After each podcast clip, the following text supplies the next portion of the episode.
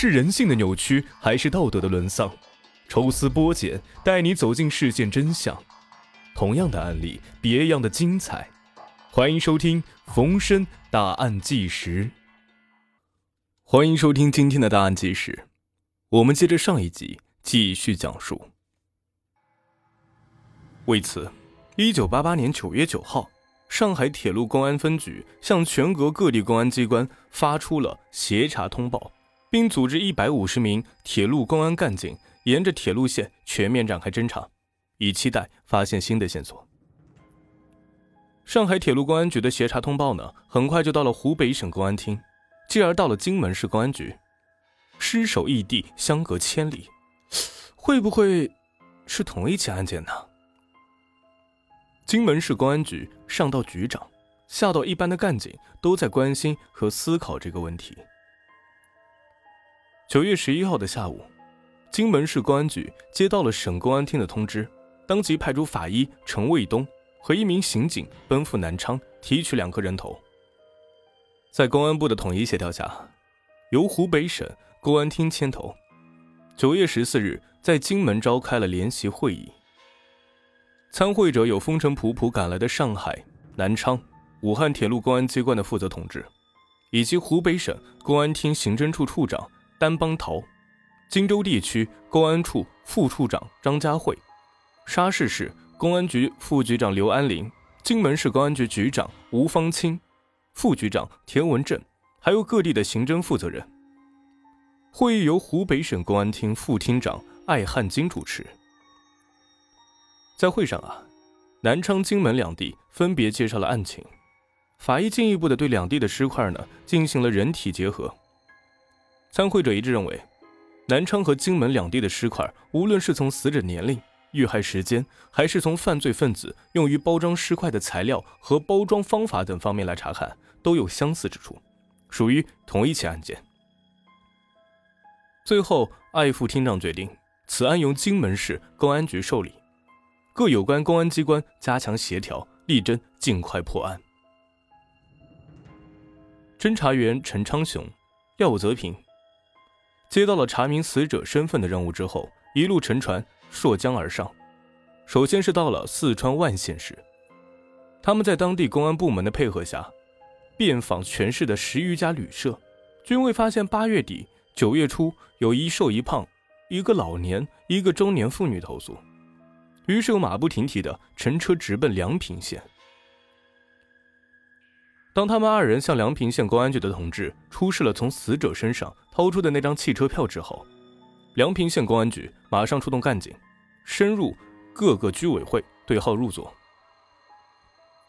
二人来到了梁平县的小商品市场，他们发现摊子上有卖与死者身上穿着同样的衣料，于是小陈上前与商贩们攀谈起来：“哎呀，你们这些商品啊，是从哪儿进来的呀？”啊，上货位置多着呢，上有重庆，下有宜昌、沙市、武汉。那最近有人去沙市进货吗？咋没有？几个摊贩扳起手指一算，就举出了七八个。有没有一个胖胖的、四十多岁的女子啊？陈昌雄进一步问。有，一个商贩回答。雷发玉前几天就下沙市了，还没有回来呢。雷发玉，陈昌雄又问了一句，转身就往公安局走。殊不知啊，这时的雷发玉的丈夫谢梅建公司会计邹祥珍已经闻讯坐在了刑警队的办公室里了。当二人出示在荆门境内发现的碎尸照片和遗物时，五十多岁的邹祥珍一眼就认定胖子就是他四十七岁的妻子雷发玉。瘦子是雷发玉同母异父的姐姐严家玉，时年六十二岁。邹祥珍痛不欲生，当地派出所的同志又马上通知严家玉在梁平镇职业中学教书的儿子陈平。陈平一见惨不忍睹的照片和遗物，强天哭地，点头认定就是其母亲。原来邹祥珍的妻子雷发玉是梁平县中城区。天竺乡供销社的承租经理。一九八八年七月二十八号，邹雷夫妇呢一同到了四川丰都出差。当天晚上，雷发玉在丰都县政府招待所与一名三十多岁的妇女同住一室。那个女人自称张平，是湖北省沙市金沙棉纺厂劳资科干部，并说啊，沙市的棉布便宜。他这次出差呢，就是推销棉布的。正好，雷发玉想为供销社进一批白布，于是两个人越来越套近乎，越谈越投机。雷发玉表示啊。回到梁平之后，立即筹措资金，亲赴沙市进货。张平说：“他还要到重庆办点事儿。”第二天分手的时候，两个人相约八月下旬在梁平碰头，一起同去沙市。邹祥珍继续介绍说：“八月三十号下午六点钟左右，他的家中来了一个男，一个女，一共两个人。男的呢，三十五岁左右，中等个头。”团团脸，皮肤有点白黄，身体呢看上去比较壮实，穿着呢也挺讲究。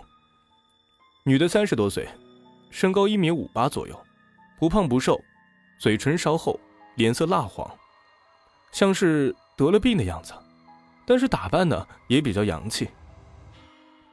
经过介绍啊，邹祥珍才得知，这个女的就是老雷丰都邂逅的张平。